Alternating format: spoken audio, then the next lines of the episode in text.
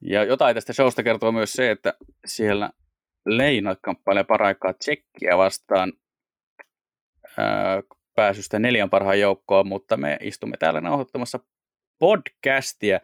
Kanssani urheilusta ei ymmärrä mitään. Lauri Ahtiainen.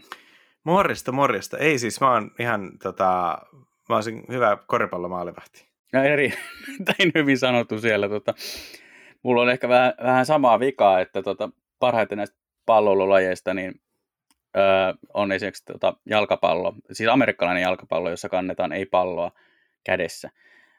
Öö, mutta tervetuloa ajatuksia autoista podcastiin, jossa ei keskustella urheilusta, ei edes moottoriurheilusta tälläkään kertaa. Ja tuttuun tapaan minä olen puolestani aika Kinnunen ja me sovittiin tällä kertaa jakson aiheeksi tämmöinen helppo sisäänheitto, että Yle oli kirjoittanut tänään matkailuautoista, että miksi ne eivät ole vielä sähköistyneet kovin suurella vauhdilla, ja siihen on muutamiakin syitä, muun muassa hinta ja paino ovat tämmöisiä merkittävimpiä, ja sitten siinä ihmeteltiin, että kun matkailuajoneuvon keskimääräinen elinkaari on yli 40 vuotta, niin nyt 2020-luvulla myyty auto törmää 2045 ongelmaan, että fossiilisten polttoaineiden jakelu loppuu. Joo, tota, aika Yle breikkasi ehkä kovan uutisen tässä niin kuin vaan tässä tota, matkailuautojen käsittelyn varjolla. Joo, se oli tota, vähän semmoinen yllättävä rivien välistä löytynyt tieto. Tavallaanhan siis ymmärrettävä pointti, että nimenomaan siitä fossiilisesta osuudesta yritetään päästä eroon, mutta ehkä tietysti tässä on erona tai ajatuksena se, että ei se polttoaineiden jakelu nyt ihan seinään lopu silloin 2045. Joo, siis äh, valtio esitteli tuossa loppuvuonna ja muistaakseni aika finalisoi tässä keväällä fossiilittoman liikenteen tiekartan. Ei mennä siihen sen syvemmin, koska osa arvatinkin teistä kuuntelee tätä autoa auton ratissa ja me ei haluta aiheuttaa yhtään rattiin nukahtamisesta johtunutta onnettomuutta. Äh, mut, mutta tota, periaatteessa niin kuin, tämä on tämmöinen poliittinen ohjenuora tai jotain tällaista, jolla niin annettaisiin suunnat, mihin pitäisi mennä, ja se nyt ei tietenkään varmaan yllätä ketään, että on aika kovat paineet leikata hiilidioksidipäästöjä, ja hiilineutraalius oli joskus 2040-luvulla teemana, mutta tota, se on mun mielestä taas vähän niin kuin liian raaka olettaa suoraan, että se tarkoittaisi, että polttomoottoreita ei pysty käyttämään, koska jo tänään, jos tankkaa vaikka nesteen my niin periaatteessa silloin auto liikkuu hiilineutraalisti. En ole niin varma MyDieselistä, että onko koko MyDieselin tuotantoketju hiilineutraali, mutta se raaka-aine, joka on, oliko se nytten joku palmuöljytuotannon sivujihake tai jotain tällaista. Joo, muistaakseni tisle oli se sana. Joo, Tää, mutta siis jätehän on myös niin poliittinen termi, että mikä tahansa asia voidaan määrätä jätteeksi. Eli tavallaan edes pitää olla aika niin kuin tarkka, että, että jos lehmät määrättäisiin jätteeksi, niin naudanlihan syöminen olisi tavallaan niin kuin jätteen kierrätystä. Mutta tota, Maidis on mun mielestä niin kuin sikäli hyvä esimerkki, että raaka-aine tulee niin kuin, ää, jonkun toisen tarpeen sivusta ja se jalostetaan dieselmoottorissa toimivaksi polttoaineeksi. Aivan kaikki dieselit ei tätä käytä tai valmistajat ainakaan suosittele, mutta vähänkin vanhemmalle koneelle niin toimii ihan samalla tavalla kuin dieseli. Eli jos My Dieselin koko jalostusprosessi tehdään uusiutuvalla energialla ja jakelu on tehty uusiutuvalla energialla, eli esimerkiksi kuorma jotka käy sillä My Dieselillä, niin päästään käytännössä äh, hiilineutraaliin dieseliin tai hiilineutraaliin polttoaineeseen, mitä dieselmoottorissa voi käyttää. Mm. Eli ei, ei tämä sinänsä sen suurempi kysymys ole. Äh, totta kai se, että niin kuin jakson ajatukseksi ajateltiin tätä synteettisiä polttoaineita, ei ehkä ensimmäisenä ollut mielessä tämä tota, matkailuauto kulma, toi oli kyllä aika tämmöinen koukuttava tapa saada kaikki kuuntelijat mukaan, että et fossiiliset polttoaineet ja valtion polttoainepolitiikka tai valtion hiili tai ympäristöpolitiikka, ilmastopolitiikka ja matkailuautot, niin on mun mielestä ne koukut, mihin tämä podcastin menestys kyllä nojaa. mutta tota... Joo, ei, kertoo siitä, että ei mene hyvin, mutta tota, yritetään nyt kuitenkin, ei vaan siis tota, toi on mielenkiintoinen kulma, mä epäilen, että toimittaja oli ehkä lähestynyt tätä aihetta vähän niin kuin sekä matkailuautojen että ylipäätään fossiilittoman liikenteen ulkopuolelta, että hän oli vaan ajatellut, että hän yhdistää nämä kaksi ilmiötä, eli hyvin kaupaksi käyvät matkailuautot ja miten niiden sähköistyminen tällä hetkellä. Ja siellähän tietysti törmää, törmätään muihinkin ongelmiin, niin kuin tässä jutussakin oli hienosti mainittu, että muun muassa siis tämä 3500 kilon massaraja tulee niin kuin aika nopeasti täyteen, jos ruvetaan sinne tota, matkailuautoon pakkaamaan vielä merkittäviä akustoja.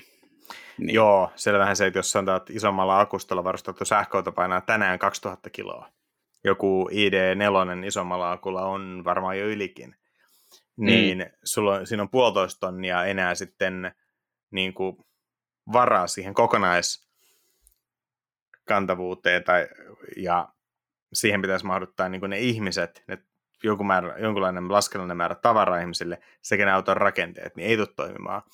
Ää, mutta tota, ehkä niin kuin synteettiset polttoaineet on sikäli mun mielestä mielenkiintoinen aihe, että tämä on ollut aika paljon esillä autoalan mediassa tai automediassa mm. ja somekeskusteluissa ehkä yksi pääsyy, minkä takia keskustelut alkoi, oli Porsche, joka tuossa keväällä julkaisi tiedotteen, että he selvittää synteettisiä polttoaineita. ja jotenkin mun mielestä tämä vääntyi mediassa vähän semmoiseksi, että Porsche ratkaisee hiilineutraalin liikkumisen synteettisellä polttoaineella, emme voida edelleen nauttia polttomoottoreista, ja sähköautot on vain väliaikainen trendi.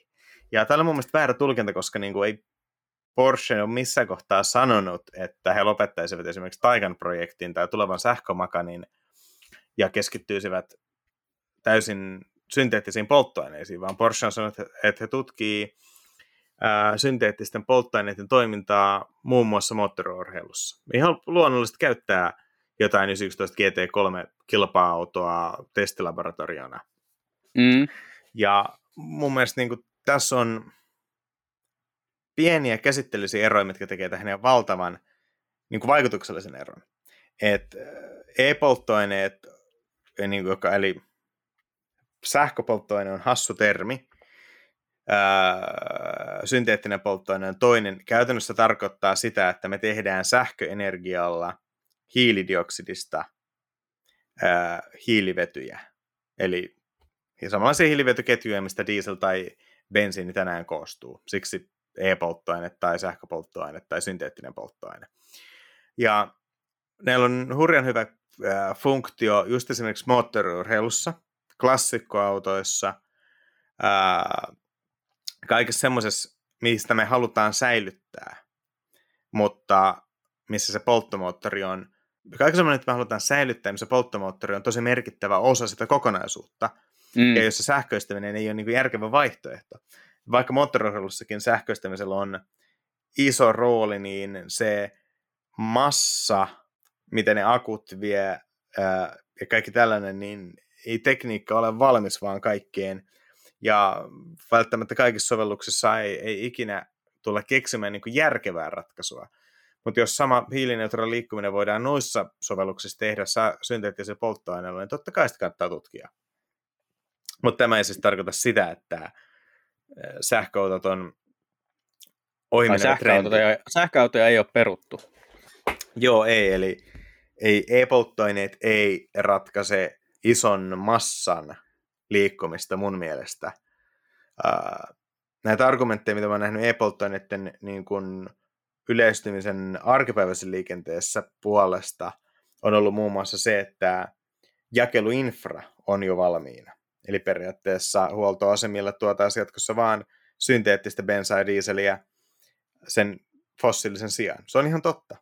Mutta toisaalta, kun se jakeluketju myös sille sähkölle on aika hyvä. Joo, pikalatausasemia latausasemia, tällaisissa on niinku ongelmia, mutta se ydin, eli sähköverkko, on olemassa, ja se on vähintäänkin yhtä kattava kuin polttoaineen jakeluverkko. Niin mä en oikein niin näe, että miten tuolla argumentilla on ero, ja sitten se pääjuttu on ihan puhtaasti ää, mun mielestä kokonaishyötysuhde. Et sen takiahan sähköön mennään, että sähkö on aivan, niin kuin sä, ää, sähkövoimalinja on älyttömän energiatehokas. Ja se on niin, kuin, niin kauan kuin me eletään maailmassa, missä on rajallinen määrä hiilivapaata sähköä, niin meidän on pakko miettiä, että miten tehokkaasti me sähkö hyödynnetään. Ja sen sähkön laittaminen suoraan akkuun ja akusta tiehen on kokonaishyötysuhteeltaan älyttömän hyvä. Toinen vaihtoehto on, miten nämä synteettiset polttoaineet tehdään. Eli meillä on voimala, vihreät sähköä tuottava voimala, sitten meillä on joku hiilidioksidilähde, se voi olla vaikka terästehdas, ja sitten me otetaan hiilidioksidi talteen sen terästehtaan päästöistä, ja pilkotaan se hiilidioksidi takaisin hiileksi ja hapeksi, ja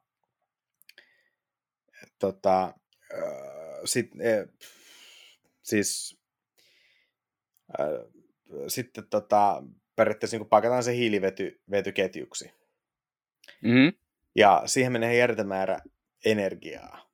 Ja sitten nämä hiilivetyketjut käytännössä pistetään säiliöön, kuljetetaan se huoltoasemalle, laitetaan se sinne, ja sitten se tankataan polttomoottoriin. Ja sitten tulee se iso, toinen iso ongelma, se polttomoottorihyötysuhde. Niin se sama määrä energiaa, millä nämä millä tota, nyt sähköauto liikkuu suoraan, jos vedetään synteettiseksi polttoaineeksi, niin mä yritin nopea katsoa sitä määrää, mutta tota, ainoat luvut, mitä mä löysin, on Transport Environmentilta, joka on tällainen, voisi sanoa niin kuin vihreän liikenteen lobbausorganisaatio. Ää, pitää suhtautua varauksella, koska siis mikä tahansa lobbausorganisaatio, miten hyvää lobbausta tekevätkään, niin heillä on aina joku agenda. Mutta mä en usko, että näissä luvuissa nyt on iso huijausta, mutta täyssähköauton kokonaishyötysuhde, eli sähköenergia voimalasta siihen, että auto liikkuu, on näiden arvion mukaan 77 prosenttia. Mä veikkaan, mun mielestä tämä on vähän ehkä korkea, kun mä olisin veikannut noin 70, mutta suuruusluokka on kuitenkin se. 30 prosenttia, 23 prosenttia tämän tutkimuksen mukaan energiasta hukkuu prosessissa. Mm, no, ei huono. Ei, koska maailman parhaat polttomoottorit pyr- pääsee parhaimmillaan jonnekin noin 30 prosenttia. Tietyllä kuormitusalueella voidaan päästä palo teknisesti 40 prosenttiin, mutta sitten jos siinä otetaan kaikki niin kuin mahdolliset häviöt, se jää vähän alle, ja sitten käytännössä, kun ei aina voida olla sillä optimaalisella kierros- ja kuormitusalueella, niin sanotaan, että 30 pinnaa. Kun siihen lyödään vielä kylmäkäynnistykset kaikki muut tällaiset, niin se on reilusti alle. Mennään sitten 30 prosentilla, mitä Transport and Environmentkin on käyttänyt. Niin mm. mikä tahansa hyötysuhdeketju, kun kerrotaan 30 prosentin hyötysuhteella, niin se lopputulos ei voi olla 30 prosenttia parempi. Mm. Eli jo polttomoottori itse tiputtaa hyötysuhteen 30 pinnaan, eli 70 prosenttia energiasta menee hukkaan. Eli jos tämä meidän synteettinen polttoaine syntyisi ää, täydellisellä hyötysuhteella, eli 10 kilowattia sähköenergiaa tuottaisi litran synteettistä polttoainetta, suunnilleen, mä en muista mikä se tarkka suhde on, mutta suunnilleen näin, mm. niin loppuhyötysuhde on silti vain 30 prosenttia, koska se polttomoottori on se linkki. Mutta käytännössä tämä synteettisen polttoaineen tekeminen itsessään on hyötysuhteelta 55 prosenttia tämän Transport and Environmentin mukaan. Eli kun se on 55 prosenttia on lähtöhyötysuhde ja se poltetaan polttomoottorissa 30 prosentin hyötysuhteen läpi, niin lopputulos on tämän päivän tekniikalla 16 prosenttia. Eli 84 prosenttia energiasta häviää hukkaan, kun sähköautolla se on 23 prosenttia hukkaa. Niin mm. tää, jossain moottoriurheilussa tämmöinen mun mielestä toimii mainiosti, koska se polttoaine tarvii verrattaa vähän. Eli tavallaan absoluuttisilla määrillä ei ole väliä. Eli jos hyötysuhde on huonompi, niin sitten meillä on tuhannen litran sijaan 10 000 litraa sitä polttoainetta. Mutta kun katsotaan niin valtakunnan tason liikennettä, niin mun on vaikea niin uskoa, että tässä olisi mitään järkeä. Joo, kyllä niin kuin ei ehkä järin ravisuttavan mielenkiintoista radiota, mutta hyvä, hyvä argumentti, että kyllä mä tuon perusteella olen ihan, ihan täysin samaa mieltä, että tuommoisessa tota, arkiliikenteessä niin vaikea nähdä, että että tuommoisen synteettisen polttoaineella olisi oikeastaan mitään muuta funktiota niin kuin tavallisen liikkujan kannalta kuin se, että saa vähän lisävuosia niin kuin olemassa olevasta polttomoottorikalustosta. Että ei ole välttämättä ihan niin pyssy ohimolla kiire vaihtaa ladattavaan sähköautoon. Totta kai se kannattaa vaihtaa, jos tota, yhtään, yhtään harrastaa matikkaa ja on niin kuin val, mitään mahdollisuuksia päästä käsiksi käytettyyn sähköautoon. Mutta niin ei, ei semmoisessa niin kuin, on, on vaikea kuvitella, että 2045 tai 2050 niin olisi merkittäviä synteettisen polttoaineen tankkausjonoja, kun juhannus tulee. Joo, oot, oot ihan oikeasti tuossa. Toisaalta nyt pitää miettiä sitä, että tuohon vaikka, kahte, vaikka 2050 on melkein 30 vuotta. Niin se on yhteiskunnan mittakaavassa 30 vuotta menee nopeet. On hyvä, että näihin asioihin varaudutaan jo nyt, mutta toisaalta minkälainen maailma oli vuonna 1991? Me on tultu sitten aivan järjettömän paljon eteenpäin. Eli ää, ne tämän päivän tekniset, ne asiat, mitkä on niin kuin laboratoriotasolla mahdollisia, mutta eivät, ei vielä niin kuin kaupallisesti, niin ei me välttämättä edes vielä tiedä, mitä on jo kymmenen vuoden päästä laboratoriotasolla mietit, niin kuin mahdollista, mikä on, voidaan kuitenkin kaupallistaa hyvinkin mahdollisesti sitten 2050 mennessä. Ja mm.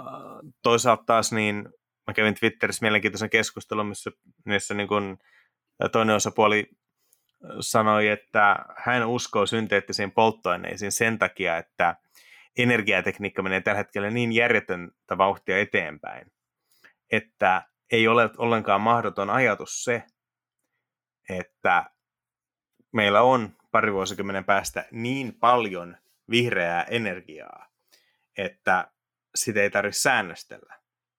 Siinä tilanteessa – Ää, mä uskoisin silti, että sähköllä on vahva paikkansa, koska se on simppelimpää tekniikkaa ja se on monelle ei-entusiastille miellyttävämpi mm, käyttökokemuksena. Mukavampi ja näppärämpi ja mut, äh, mut toki, halvempia. Mutta toki jos esimerkiksi äh, niin kun akkukehityksessä tulisikin joku pullonkaula tai, tai jotain tällaista – niin totta kai on hyvä olla toinen vaihtoehto. Mun mielestä niin aina kaikki, kaikki kortit kannattaa katsoa. Eniten mä uskon, että tämä synteettinen polttoaine voi antaa mahdollisuuksia ilmailupuolella, koska se on, se on mun mielestä se kaikkein kriittisin ää, niin, sikäli nestemäisten polttoaineiden kannalta, että mikään muu kuin, kuin nestemäinen polttoaine ei tarjoa tällä hetkellä niin hyvää energiatiheyttä, että sitä lentokoneisiin mm. kannattaisi laittaa että joo, on ollut konsepteja sähkölentokoneesta, niitä on mietitty ja näin, mutta että jos, jos meidän riittää energiaa synteettisen polttoaineen tekemiseen, niin vaikka siinä on pieni, ää, no mä en tiedä, en, en tunne ilmatekniikkaa niin paljon, että kuinka paljon niin kuin, ää, suihkuturbiinin hyötysuhde muuttuu verrattuna sitten noihin niin kuin sähkökäyttöisiin ratkaisuihin, mutta yhtä kaikki lentokone on se, missä voidaan hyväksyä se suurin ähm, heikon hyötysuhteen tuoma haitta, koska toinen vaihtoehto on tehdä lentokoneesta aivan järjettömän raskas. Mikä... Joo, jonkun, jonkun verran noit katsellut tuossa duunijuttujen ohessa, niin siellä on just tämä ongelma, että, että pidemmillä matkoilla se, että saisi jonkun Airbusin kokoisen koneen niin tota, matkusta, tai lentää pidempiä matkoja, niin sinne pitää lyödä sen verran akkuja, että jossakin vaiheessa se menee jo siihen, että sinne pitää laittaa lisää akkuja, koska siellä on lisää akkuja. Eli tota, se paino muodostuu niin merkittäväksi tekijäksi. Ja toinen on, on tosiaan tämä, että polttoaineella saavutetaan tämä myyttinen ilmiö, eli kun ää, se poistuu sieltä lentokoneesta se polttoaine, niin sen lentokoneen kulkeminen helpottuu, ei tarvitse roudata tyhjää akkua mukana silloinkin, kun siellä on vähän sähköä. Niin tota, tämän tyyppiset ää, ratkaisut on varmaan, varmaan aika sellaisia näppäriä. Jonkun verran on ollut myös noita demoprojekteja, muun muassa Formula 1 ykkösten ää, avausosakilpailun ylilento suoritettiin suomalaisella uusiutuvalla Neste Mai tuolla tota, lentokerosiinilla. Joo.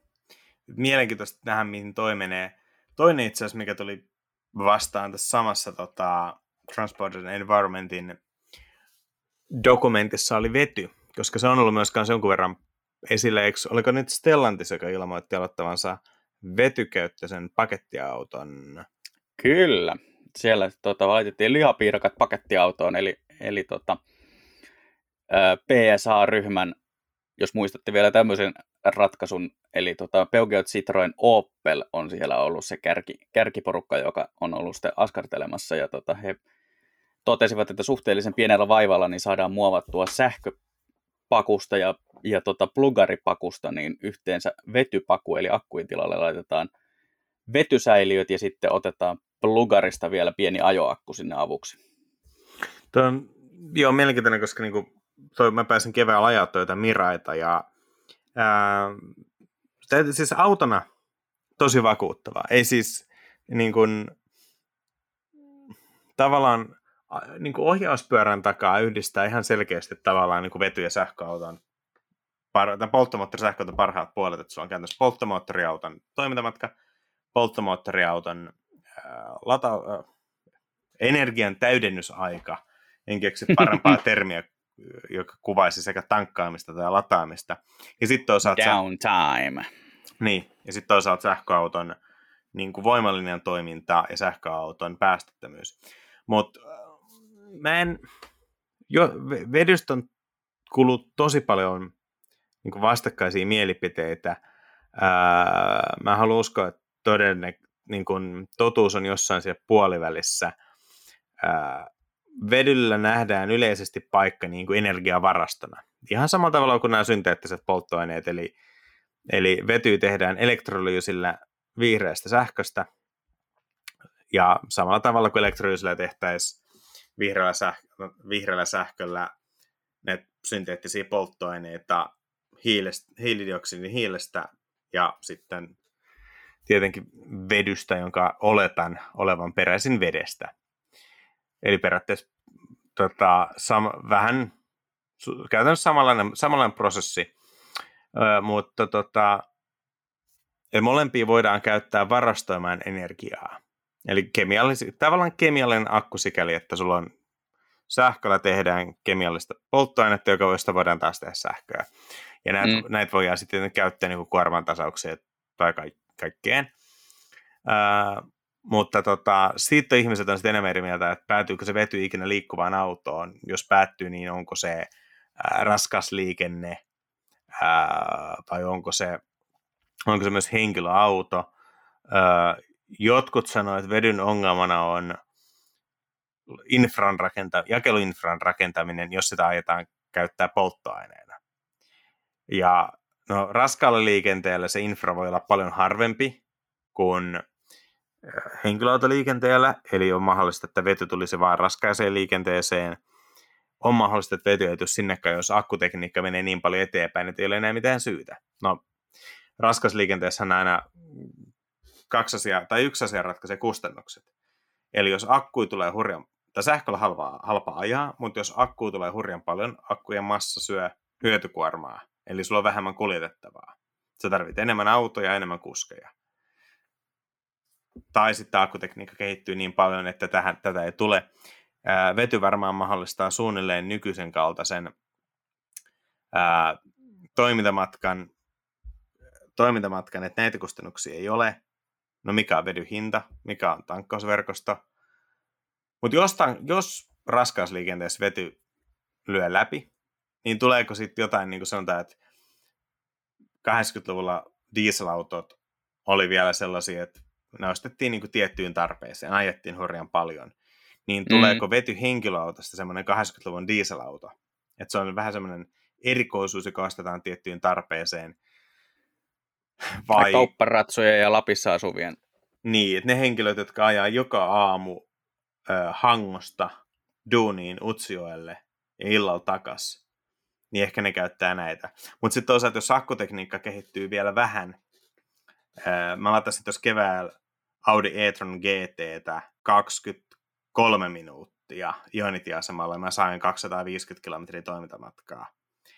No joo, polttomoottoriauto olisi aikanut kolme minuuttia, olisin saanut 500 kilometriä toimintamatkaa, ihan totta. Mutta tota, tuossa ollaan mun mielestä aika lähellä sitä, että jos mä joskus saan 23 minuutissa sanotaan, että 400 kilometriä toimintamatkaa, niin voidaan jo kysyä, onko 20 minuutin jalottelu 400 kilometrin välein, niin semmoinen niin iso asia, että sen, sen asian kustannuksista ei voida laskea tai keskustella. Et sun mm. ajaminen polttomoottoriautolla sä voit 800 kilometriä yhdellä istumalla. Sanotaan, että se vie 50 litraa bensaa, 75 euroa. Mutta jos sä sähköauto laajat sen sama, mitä paljon mä sanoin, 500 kilsaa vai? 800? Ää, taisit sanoa, joo. No joo, sanotaan, että sama, sama kilometrimäärä sähköllä, niin sanotaan, että ei mitä mulla, 800 kilometriä, joo. No, ota. 800 kilometriä, niin se vie, auto vie mitä? Ota 6 litraa sadalla, mm-hmm. tulee 20 6 kertaa 8 insinööriä, vaan Excelin, kun MATLABia ei ole. Niin, Voi herra jästä. Sulla menee 48 litraa. Ja mm. sulla menee jo 72 euroa polttoaineisiin. Sitten saat sen saman 800 kilometriä sähköautolla, niin sulla menee 24 euroa sähköenergiaan. Pikaladettuna vähän enemmän, sanotaan 35 euroa. Niin 70, 72 vai 35 euroa, niin se on vajaa 40 euron säästö. Niin kuinka kauan sä haluat venata 40 euron säästön takia? Et kuinka kauan ihmiset venaa kahden euron ämpärin takia? Niin, ja puhumattakaan, että se on ilmainen se ämpäri. Niin, niin siis ilmaisen... Tai, siinä, tai niin. sitten siinä lukee jotakin tota, Tokmanni tai Dacia. Pitäisikö me tehdä ajatuksia autoista ämpäreitä? Se voisi olla kyllä kova sana. Tota, ne on kuulemma hot ticket itse nämä tämmöiset tietyt brändi, brändiämpärit. Sitten vielä siistimpää, jos se ämpäri voisi täyttää jollakin esimerkiksi synteettisellä polttoaineella tai sähköllä. Miten musta tuntuu, että meidän ämpäri ei pitäisi vettä? Mä luulen kanssa, että se voi olla, että meidän ämpärissä on semmoinen perustava vika, mutta tota, öö, se on ehkä semmoinen radioämpäri. Niin, mutta tavallaan ämpäristä takaisin vetyyn, niin ää, jos, jos vety lyö läpi, niin siinäkin edelleen se ongelma, että tota, se kokonaishyötysuhde, koska siis lähtö, on, lähtö ja lopputus on sama. Sulla on sähköä ja sulla on auto, missä on sähkömoottori. Niin se sähkö voidaan laittaa voimalasta suoraan ak- siirtoverkkoja pitkin akkuun ja akusta moottoriin. Siitä renkaisiin auto liikkuu. Ja tämän kokonaishyötysuhde oli Transport Environmentin mukaan 77. Tai sitten sama sähkö otetaan, elektrolyysillä tehdään vetyä, vety liikutetaan ja varastoidaan, mikä muistaakseni vaatii aika korkeata paineistusta. Tämän mm. koko prosessin hyötysuhde on sama lähteen mukaan 68. Ää, sen jälkeen se vety saadaan tota, sinne autoon. Vedystä, vety pitää muuttaa sähköksi polttokennossa, hyötysuhde 54 prosenttia. Ja sen jälkeen, kun meillä on sähköä, niin loppu, loppuprosessi on sama. Mutta yhtä kaikki kokonaishyötysuhde on 33. Et jos, poltto, jos biopolttoaineen hyötysuhde on 16, vedyn hyötysuhde on 33 ja suorasähkön hyötysuhde on 77, niin vaikka näissä luvuissa olisi minkä verran heittoja ja näin, niin ää, vaikea nähdä niin kuin, ää, hurjan paljon niin kuin vai, vaihtoehtoja, ellei me joskus olla sellaisessa onnellisessa tilanteessa, että meillä on käytännössä rajattomasti vihreätä energiaa, koska sen jälkeen hyötysuhteella tai millään tällaiselle mitään väliä, koska, vain, koska kaikki on niin kuin, kaikki on hiilineutraalia, kaikki on täysin niin kuin va- vapaata, niin totta kai sitten. Mutta kyllä mä siis, olisi se hienoa nähdä, että tota, noit e-polttoaineet tulisi sen verran, että me ei voitaisiin täysin huoletta tankata klassikkoautoja 2050-luvulla. Se olisi kiva, että ne olisi sen verran halpoja, että sitä voisi tehdä aika usein. toki sitten yhteiskunnallisesti keskusteluaiheeksi nousee varmaan pakokaasupäästöt.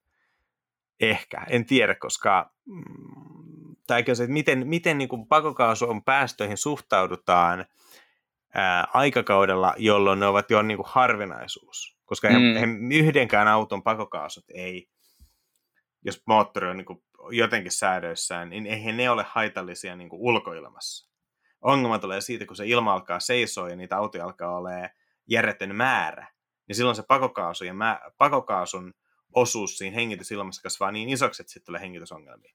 Mutta sanotaan, että meillä on, jos meillä on 2050-luvulla vaikka 90 prosenttia autoista liikkuu sähköllä, jos on 10 prosenttia polttomoottoriautoja mukana, niin niiden määrä on niin pieni, että ei ne enää vaikuta hengitysilmaan.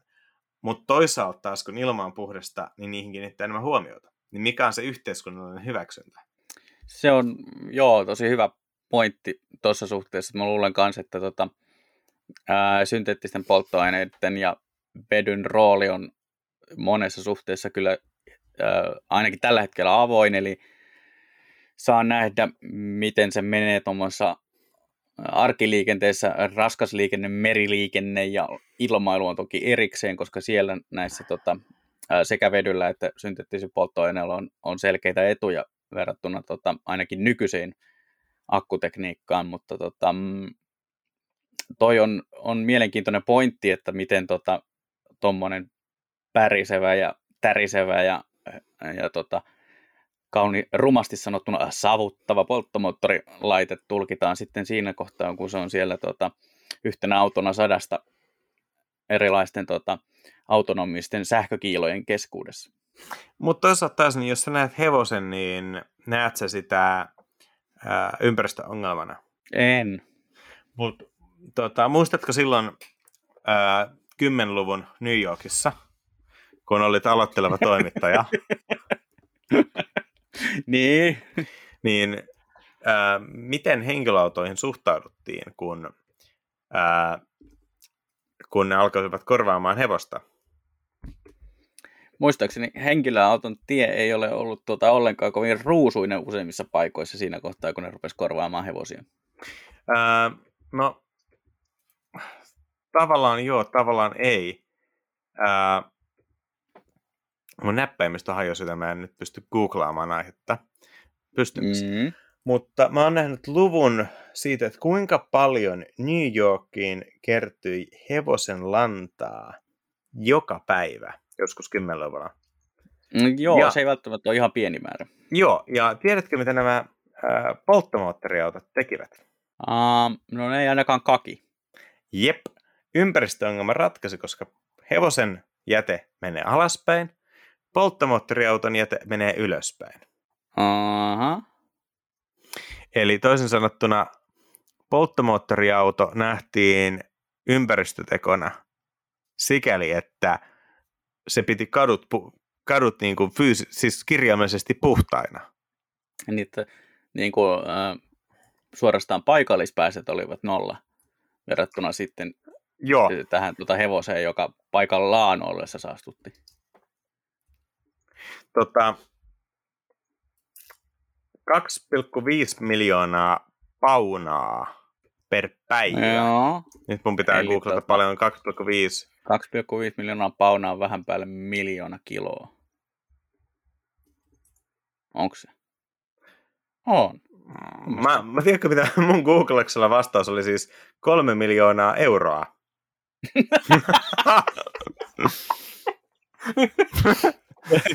Tervetuloa oh. ajatuksia mittajärjestelmiin Mut hei, kuka, kuka muu on onnistunut näin nopeasti muuttamaan 2,5 tota, miljoonaa jotain massayksikköä hevosen lantaa suoraan rahaksi?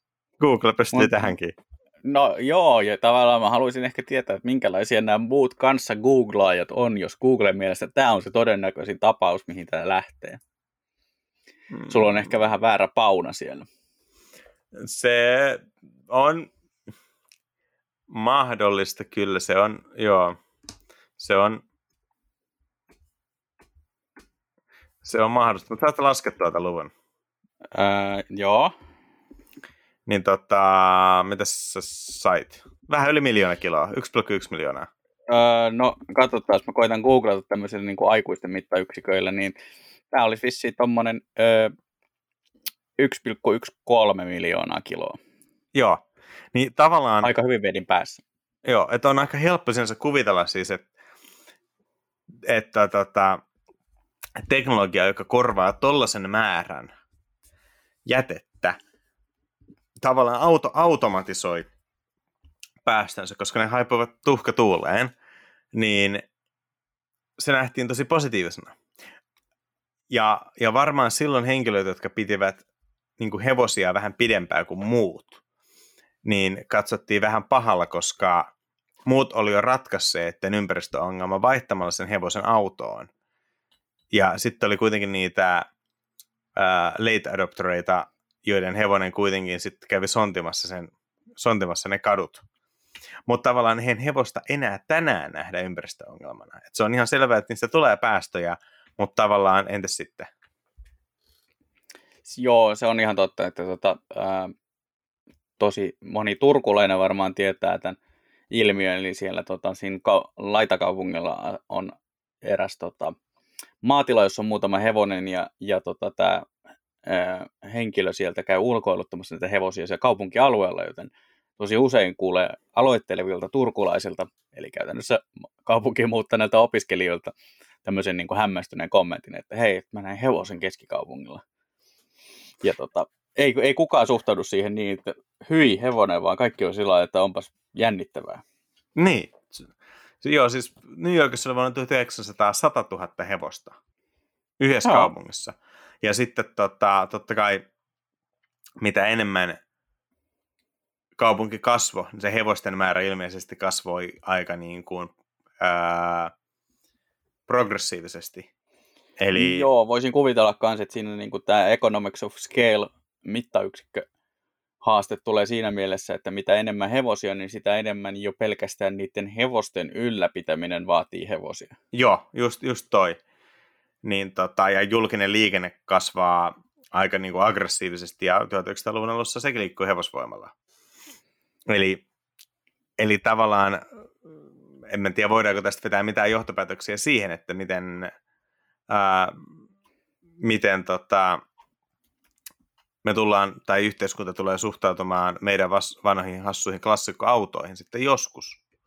Mutta... Se on ihan hyvä pointti, mutta tota, mä luulen, että tuommoinen yleinen, paljon on puhuttu siitä, että sähköautot on hiljaisia, mutta tota, kyllä mun mielestä niistäkin sen verran lähtee kaikkea rengasmelua ja ulinaa ja, ja vinkunaa, että tota, ei se niinku ihan meluttomaksi toi liikenne muutu, niin siihen verrattuna tota, melurajojen sisällä pysyttelevä polttomoottori on varmaan ihan ok, semmoinen ohimenevä ilmiö, ja tota, että, että tota, eiköhän se valtaväylien alueella ja, ja tota, päivänvalon aikaan on ihan ok, että se että tietysti niin kuin nykyisinkin, että jos lähdet asuntoalueelle kello kahden aikaa yöllä kokeilee, että missä kohtaa VTEkki herää, niin voi tulla vähän vihaisia katseita. Tai käynnistelee Jaguar F-Typea.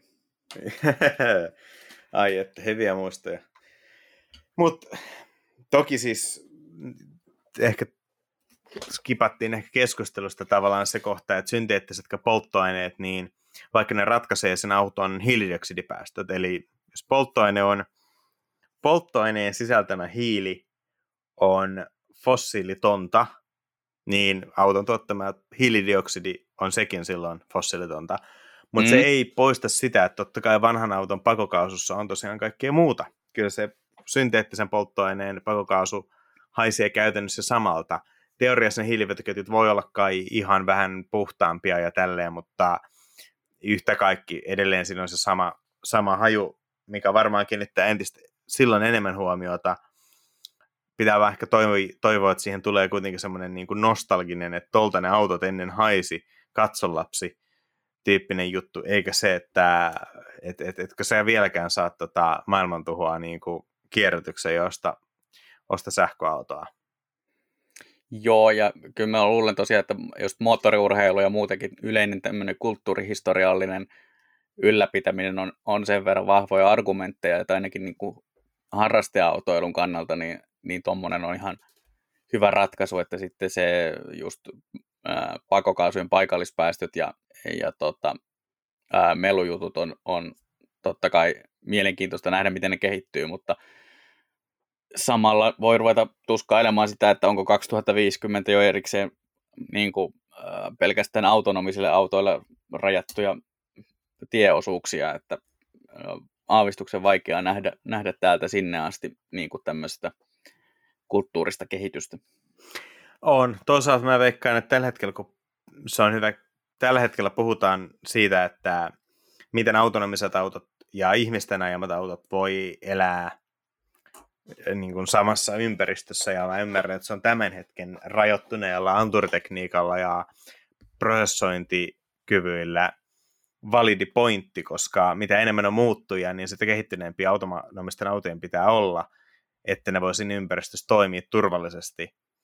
Mutta jos mennään niin kuin riittävän paljon eteenpäin, niin varmaan autonomia on kehittynyt niin pitkälle, että sillä ei ole mitään ongelmaa toimia ympäristössä, jossa on paljon muuttujia, kuten jalankulkijoita, polkupyöräilijöitä, klassikkoautoja, mitä vaan. Että todennäköisesti tämä on aika niin ohimenevä ilmiö. No, se on toinen keskustelu. Saan nähdä, miten tota, tuo puoli menee, mutta tosiaan noin noi, noi, ää, et, et mielenkiintoinen keskustelu avaus just Porschen suunnalta nämä synteettiset polttoaineet ja mun mielestä Audi sitä ennen on jo main, maininnut niistä jotakin. Joo, Audi... Et pari Audi... vuotta sitten. Joo, mä en muista, oliko se niin kuin, hiljenikö se Dieselgate vai oliko se jo ennen sitä. Se ohjelma oli varmaan kyllä käynnissä jo ennen sitä, mutta sitä Audilla tuli varmaan ää, sähköistyminen niin rajuna, että siellä tuli, päätettiin niin kuin, yhteisen linjalla, että nyt rummutetaan yhtä. Et mun mielestä on Porschelta mielenkiintoinen juttu, että niin on järjettömin se panostus Taikaniin, ja sitten siellä kommunikoi myös tätä, ja tässä kohtaa ehkä se kommunikaatio meni sikäli pieleen, että kaikki, Porsche ei viestinyt sitä niin, että ää, kaikki mediat olisi ymmärtäneet, että tässä ei tarkoiteta vaihtoehtoa sähkölle laajassa mittakaavassa, vaan, vaan erikoistilanteissa. Ja tässä haetaan niin kuin, lisäaikaa nimenomaan just polttomoottoreille moottoriryhmäkäytössä tai klassikautokäytössä, mutta ei vaihtoehtoa sille, että millä mennään hakemaan maitoa kaupasta. Joo, tämän tyyppiset tota, ongelmat, tai niin kuin linjavedot on vaikeita viestiä, varsinkin jos tota, ää, tosi moni ei, ei ammat, tai erikoismedia innostuu näistä aiheista, niin sitten yleensä vähän katoaa lapsi pesuveden mukana, vai miten tämä sanonta nyt meni, niin, niin tota, tuo, mutta tota, mut, muuten uskon, että tuollaisessa niin kuin vuoden tähtäimellä niin just öö, vety ja synteettiset polttoaineet on osa tätä varmaan pääosin ehkä akkusähkö perustuvaa niin kuin tämmöistä liikenteen energiapalettia.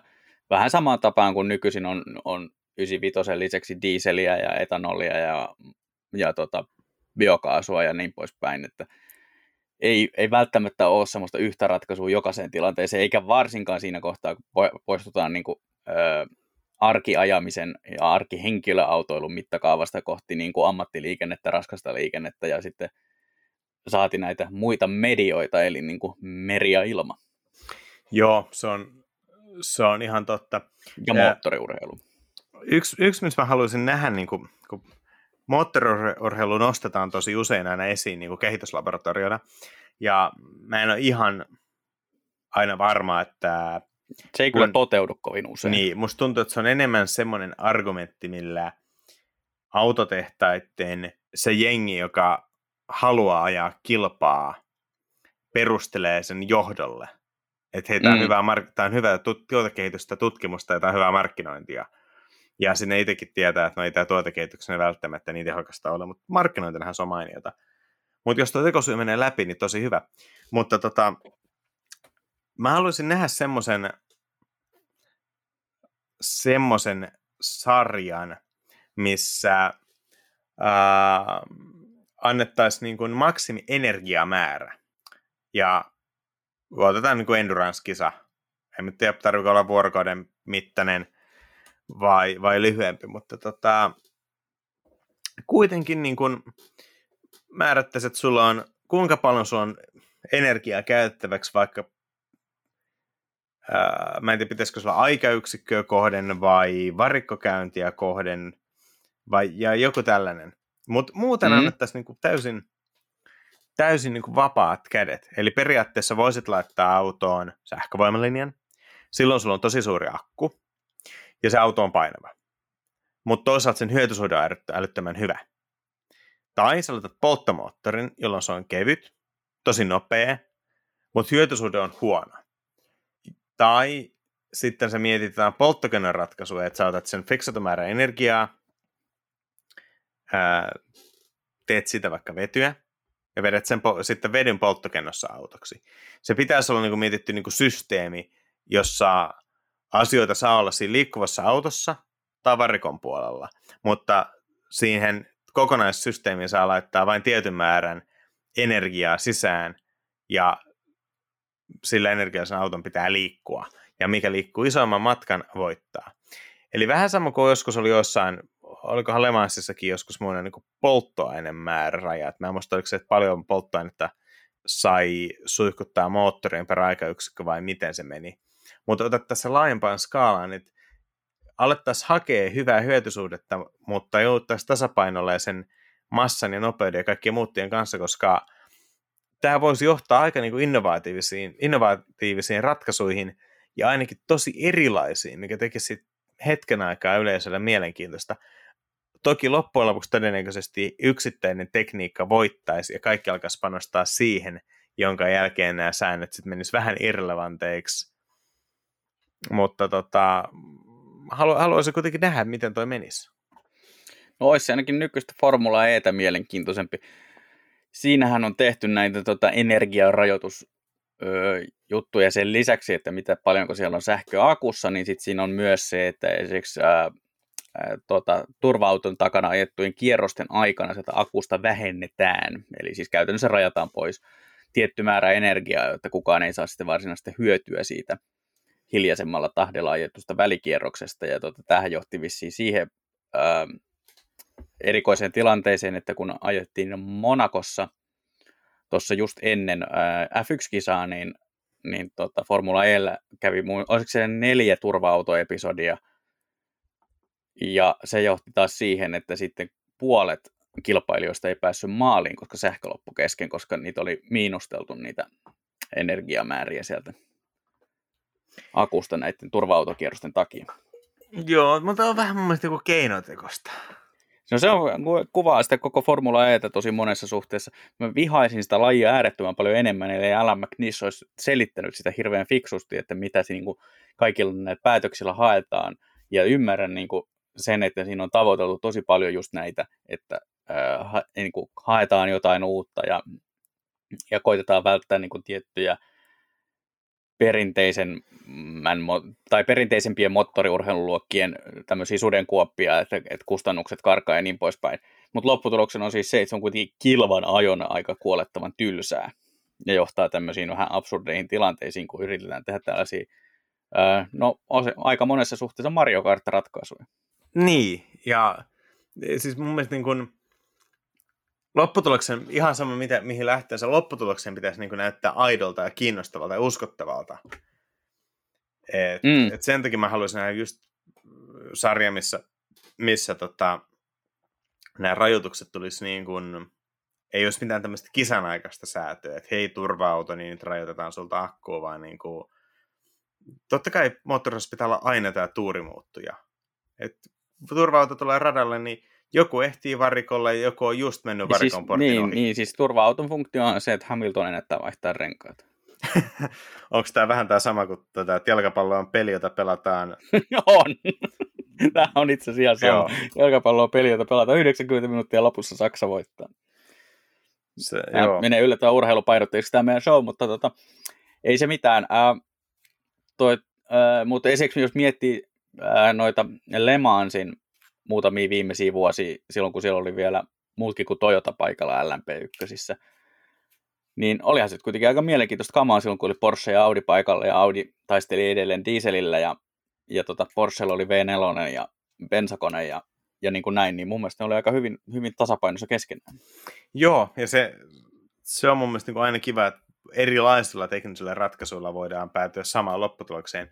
Totta kai se pitää olla jotain regulaatiota säännöissä, koska loppujen lopuksi yksittäinen tekniikka nousee muuten aina hallitsevaksi, mutta jos siellä on järkevää tasapainoilua, niin sitten päästään tohon. Joo, mutta tuli itse asiassa nyt mieleen tota,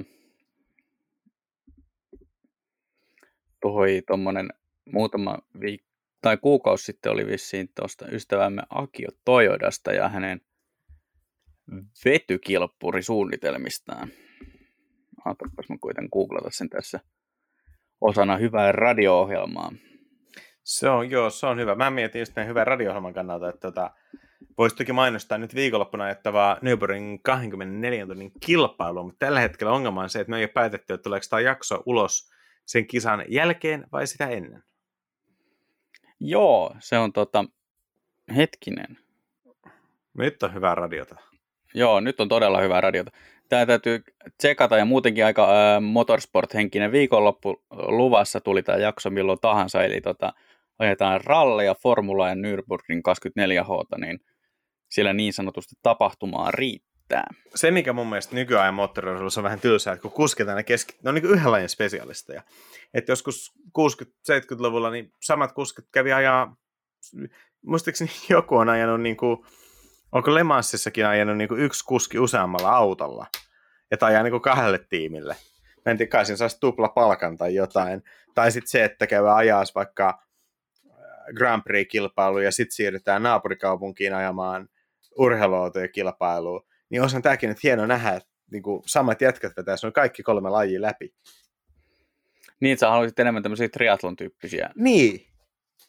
Se olisi niin että, oikein Race of Champions. Niin, kuin, niin, että tota, kymmenen kierrosta Monaco ensin tota, äh, formulalla ja sen jälkeen vesijetillä Nitsaan. Ja... Tai, tai mieti, jos Monte Carlon ralli toimisikin niin, että ajetaan niin kuin rallina Monte Carloon ja sitten tota, yleisö erikoiskoe onkin se kaksi tuntia kestävä Grand Prix, mutta se ajetaan ralliautoilla. Se ei välttämättä olisi ollenkaan pöllempi. Joo, siis tämä tota, juttu, mitä mä etsin, oli itse asiassa tapahtunut jo tässä välissä, eli muutama päivä sitten Fuji Speedwaylla oli 24 tunnin kisa, jossa ystävämme Akio Toyoda ajeli vetyä polttavalla Korollalla, eli siis Korolla H2, jossa on polttomoottori, joka poltti vetyä. Öö, oliko muuten Hummer H2 myös vetykäyttö? Öö... no, tota, mun käsitys Hummer H2 on se, että se polttaa kyllä ihan kaiken, mitä veteen sattuu, eli tota, mukaan lukien sillat ja pienet eläimet. Se on varmaan totta, joo. Mutta eli siis mitä? Mutta Toyota... joo, ilmeisesti, ilmeisesti Toyota oli, oli ollut ihan tyytyväinen tähän tota, vetykilppuriin. Sanoi, että it is just a prototype, mutta tota, oli, oli ilmeisesti ollut sangen tyytyväinen. Joo, siis siihen se mielenkiintoista. Toyotalla on, Toyotalla on tosi kova usko toki vetyyn, mihin just tämä Mirai-projektikin viittaa, ja osa siitä varmaan tulee siinä, että Japani näkee niin kuin valtiotasolla vedyn ratkaisun aika moneen asiaan.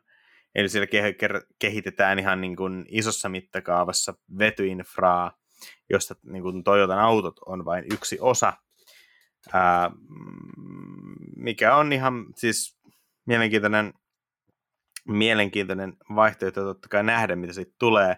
Taatusti Toyota on tehnyt päätöksensä, tietää maailman tilanteen, on totta kai helppo kritisoida Toyotaa siitä, että Toyota ei tehnyt hurjan paljon vielä etenkään Euroopassa sähköautojen eteen, mutta toisaalta taas Toyotalla on ollut helppo argumentti sillä, että sähköautoja katsotaan sitten, kun se on bisnestä ja tällä hetkellä hybridit hoitaa sen, että heidän ei ole pakko, mutta jossain vaiheessa niitä pitää alkaa tulemaan. On mielenkiintoista nähdä, että mihin, mikä se on taatusti firma ei kuitenkaan pistä kaikkia betsejä pelkän vedyn varaan, koska ei voi olettaa, että vaikka vety breikkaisi Japanissa, että koko, koko maapallo siirtyisi vetypohjaiseen, eikä nyt missään nimessä voi edes kuvitellakaan, että joku niin kuin, ää, pieni perusperheauto, jolla ajetaan kauppaan ja takas siirtyisi vetyyn, koska sähkö on ihan ylivoimaisesti järkemmin, kun ajetaan ää, lyhyttä. Käytännössä mm, niin kauan, joo. kun päivittäinen ajomatka on, akku riittää päivittäisen ajomatkaan ja akku voi ladata yöllä kotipihassa, niin on turha kuvitella mitään muuta vaihtoehtoa. Mutta tota, sitten kun aletaan menee pitkillä matkoille, niin tilanne on ehkä eri. Et ehkä voisi tässä kohtaa miettiä, että isommat leksukset ehkä voisi joskus toimia vedyllä, ja sitten valtaosa Toyotasta käytännössä, käytännössä sähköllä, mutta jännä nähdä. Mutta tavallaan niin Toyotasta on hankala ulospäin lukea, että mikä se strategia on, koska tällä hetkellä ne panostaa vetyyn, mutta aivan varmasti kyllä silloin pikkasen Aki on miettinyt myös vähän, että mitä tehdään sähkön suhteen. On, ja siis nehän muutama vuosi sitten ilmoitti erikseen, että tota, otamme sähkön nyt pikkuhiljaa ohjelmistoon, ja sen myötä on tullut tota, tämä Lexuksen UXn sähköinen versio, ja, ja tota, esiteltiin nyt se Toyotan konsepti, joka vihjailee tästä. Tässä on itse asiassa ihan mielenkiintoinen sitaatti yhdessä tota, Japanin hallituksen kommenttien kanssa, eli Japanin hallituksen tavoitteena on saavuttaa hiilineutraalius 2050. Ja Toyoda itse oli kommentoinut tähän kohtaan, että meillä on vielä 30 vuotta, vastaavasti 30 vuotta sitten meillä ei ollut edes hybridejä tai polttokennoja, joten en pidä hyvänä ideana rajoittaa vaihtoehtoja nyt. Joo, ei kyllä siinä pakkohan Akionan päästä muutaman kaksi itse swappi tekemään vielä. Mä luulen kanssa, tämä tota, ei ehkä ole ihan vielä swappikunnossa tämä tota, vety, vetymotti tässä Korollassa, eli tota 24 tunnin kisasta 12 tuntia meni varikolla, ja näistä 12 tunnista varikolla niin neljä tuntia meni tankkaamiseen, niin, niin tota, ö, siinä on vissiin jonkunlaisia haasteita saada toi painovoima toimimaan vedyn, vetytankkaamisen puolesta. Joo, mun pitäisi perehtyä tuohon enemmän kyllä. Yksi kommentti, minkä mä kuulin, mikä oli mielenkiintoinen, oli se, että koska se pitää tankata ihan törkeän korkeassa, korkeassa paineessa, mm. niin tankkaus menee nopeasti.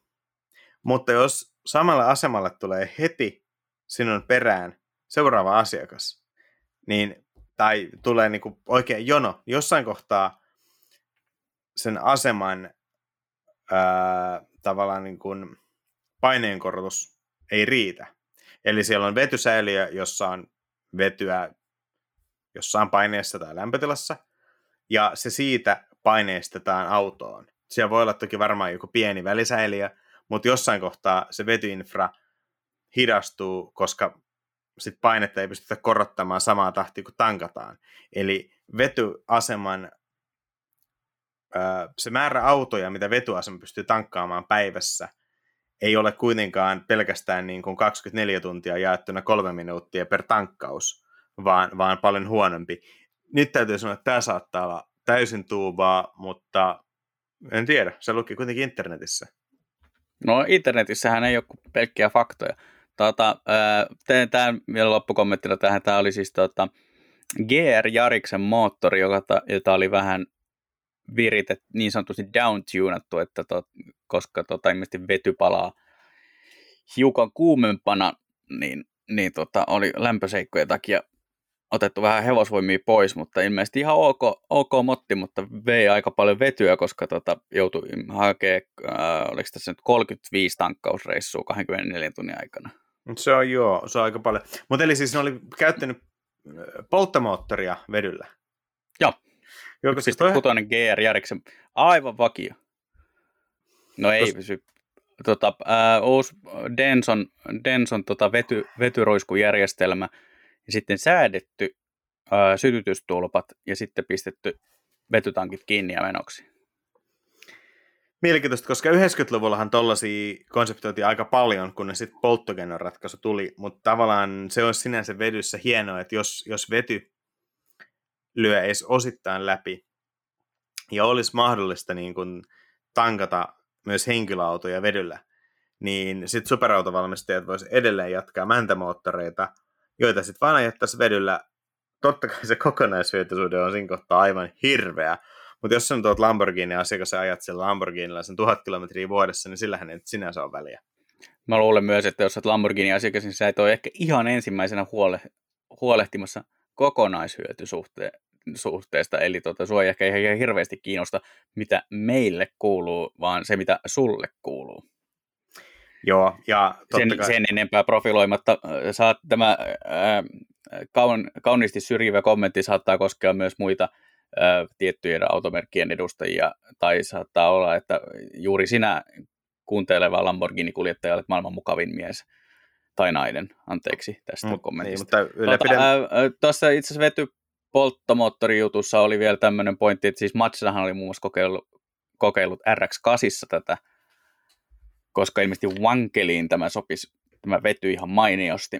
Ja sitten tota, toi BMW kokeili V12-moottorissa ja, ja tota, siitähän ei ole siis, voisiko sitä kaksi, oiko just ennen koronaa Boschilta kommentoitiin, että, että vety, vedyn polttaminen polttomoottorissa voisi olla yksi osa tätä ratkaisua siinä tapauksessa, että vety lähtee niin kuin, toimimaan tankkausverkostotasolla. Joo, mielenkiintoista, mielenkiintoista nähdä, mutta tota, saa, saa nähdä. Mä oon edelleen silleen varovaisen skeptinen vedyn suhteen, mutta toivottavasti mä oon väärässä. Toivottavasti mä oon väärässä synteettisten polttoaineiden suhteen, koska mä erittäin mielelläni kyllä tulevaisuudessakin ajaisin ää, myös niin harrastaja- ja polttomoottoriautolla, mutta katsotaan mitä tulee. Mulla on vähän, vähän jo ehkä sama ajatus, eli tuota, arkiajot on pääosin sen verran tylsiä ja, ja lyhyttä matkaa ja niin poispäin, eli tuota, kaupassa käynti ja postiautomaatilla käynti ei ole ehkä niin jännittäviä juttuja, että etteikö niitä voisi mainiosti hoitaa sähköllä ja etteikö sähkö olisi lyhyellä matkalla ja kaupunkia, jossa aivan erittäin loistava vaihtoehto ja niin kuin polttomoottori parempi jo nyt, mutta tota, sitten taas toisaalta kun on ää, jonkun verran koeajoautoja ja, ja ajaa pitkää matkaa, niin ää, käyttöprofiili ei tietysti ole omalla kohdalla ihan se tyypillisin, mutta aavistuksen rupeaa tympimään siinä kohtaa, jos menee niin kuin useampi tunti viikossa siihen, että seisoskelee latureilla, koska niitä latureita ei koskaan rakenneta mihinkään kivaan paikkaan. Niin siinä tuntee vähän semmoisen, että, että spending my time, niin kuin Roksette sanoisi. Joo, se on kyllä ihan totta. Toisaalta meillä on teknologi- teknologia on jo ratkaisemassa tota, ja nyt se vaan pitää sijoittaa järkevästi. On sinänsä huomannut kyllä ihan saman, saman ongelman pikalatureilla, mutta tavallaan – se on ennen niin päätösasia, että mihin se pikalaattori siirretään, eikä, teknologi- eikä teknologian vaatima juttu. Et, et tekniikka ratkaisee paljon, mutta sitten toisaalta taas, kun asioita me tekniikka on jo ratkaissut, niin niitä voi aika helposti vaan soveltaa käyttämällä sitä tekniikkaa fiksummin. Joo, siis tämä on ehkä enemmän ö, seuraavan, seuraavan tota tieteenhaaran, eli kapitalismin ongelma. Mm, Sekin on totta. Eli mihinkä näitä halutaan rakennella, koska tota, edelleen vallit, on valtavirta-ajatuksena se, että ää, sähköautoilijan ainoa funktio pysähtyä lataamaan on se, että hän voi sillä välin käyttää rahaa. Jännästi, joo. No, joo, mutta saa nähdä toisaalta. Koska siis miettii, että milloin tuli pikalatureita on niin Suomessa ollut reilu viisi vuotta. Ei jos nyt nähdään niin Teslan omat, vaan, vaan julkisia niin mitä seuraavan viiden vuoden aikana tapahtuu, niin muuttaa ihan hirveän paljon. Mm. Joo, sen saa nähdä, mutta tota, voin, voisin veikata, että 2030-2040 niin tiedetään näistä asioista paljon enemmän, mutta tota, veikkaan, että tämä podcast ei ehkä ole enää silloin ää, päivittäisessä tuotannossa tai viikoittaisessa tuotannossa. Mm, joo, ja nyt on ollut sen verran raskasta asiaa, että tota, pitäisikö me pistää tältä viikolta pakettia ja katsoa ensi viikolla jotain keveempää. Ja ehkä me voitaisiin tältä viikolta pistää paketti etsiä ensi viikolla jotakin lepposaa ja hauskaa. Jos sinulla on mielessäsi tällainen leppoisa ja hauska ensi viikon kevennysaihe, niin otapa toki yhteyttä. Meihin meitä voi tavoitella sähköpostitse ajatuksia autoista gmail.com, Facebookissa ajatuksia autoista sivulla sekä Instagramissa at ajatuksia autoista profiililla. Sen lisäksi Laurille parhaat vetytankkausvinkit voi laittaa. Mut löytää Twitteristä ja Instagramista tunnuksella at Lahti aina. Juuri näin, ja minut löytää Twitteristä at Mondostik ja Instagramista at Mondostik3000. Ja nyt kun pistetään vielä tähän loppuun maininta, että muistakaa tykätä, kommentoida ja suositella kaverille tätä showta, niin oiskohan se siinä? Ois se varmaan. Pistetään poikki. Pistetään poikki. Kiitoksia kuulemiin.